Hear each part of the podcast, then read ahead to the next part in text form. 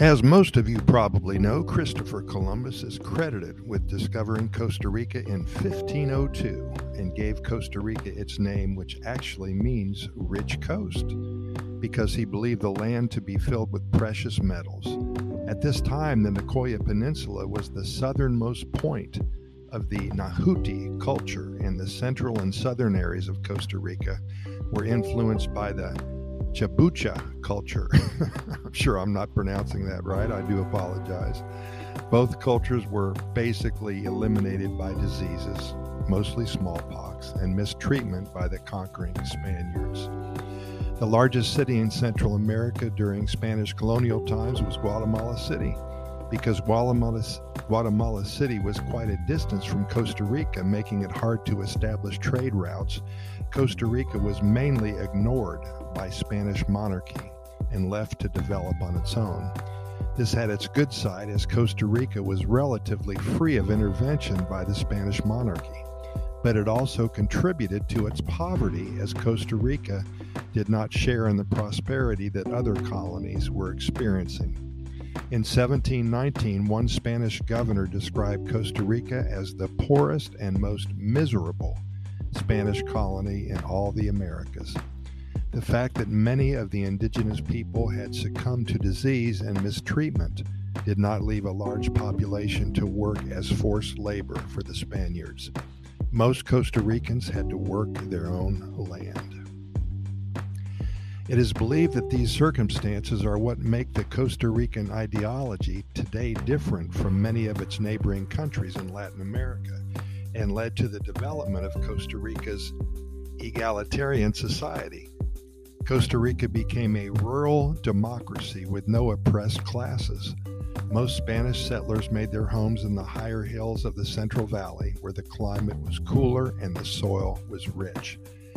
The provinces of Central America, along with Costa Rica, declared independence from Spain totally in 1821.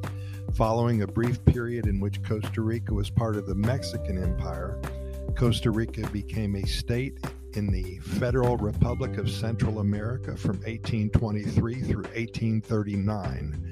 San Jose was declared the capital in 1824, but the new federation was plagued by continuous border disputes in the region, and that led to a break from the federation by Costa Rica in 1838. This country withdrew from the weakened federation and proclaimed itself sovereign. The Federation soon dissolved, and the Central American government soon became independent states that still exist today. But all the Central American countries still celebrate September 15th as Independence Day, which is the day Central America became independent from Spain. In the late 1880s, construction of railway, uh, railways excuse me, in the eastern portion of Costa Rica brought many Jamaican immigrants to the Caribbean coast of Costa Rica. This immigration for labor on the railways is responsible for the approximately 3% of the country's black African population. Convicts from the United States and Chinese immigrants also worked on the building of the railway a United States businessman, his name was Minor Keith, oversaw the construction of the railway, and the Costa Rican government, in exchange for his work, granted him large tracts of land which he made into banana plantations and, of course, exported them to the United States. This made bananas, along with coffee, a principal export from Costa Rica and gave the United Fruit Company which was a foreign owned corporation, a large role in the national economy.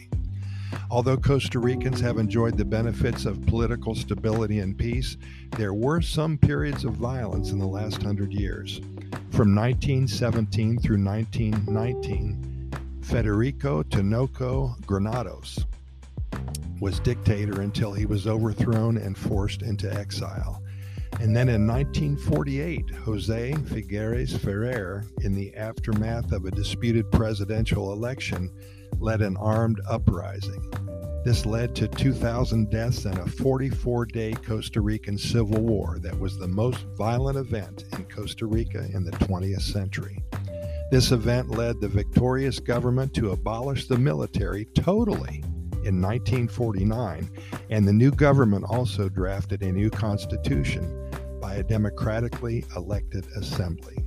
The new Costa Rican government, established by the Assembly, held their first democratic election under the new constitution in 1953 when they elected Figueres, who had become a national hero. And since that time, Costa Rica has enjoyed peaceful democratic elections and peaceful transitions of power.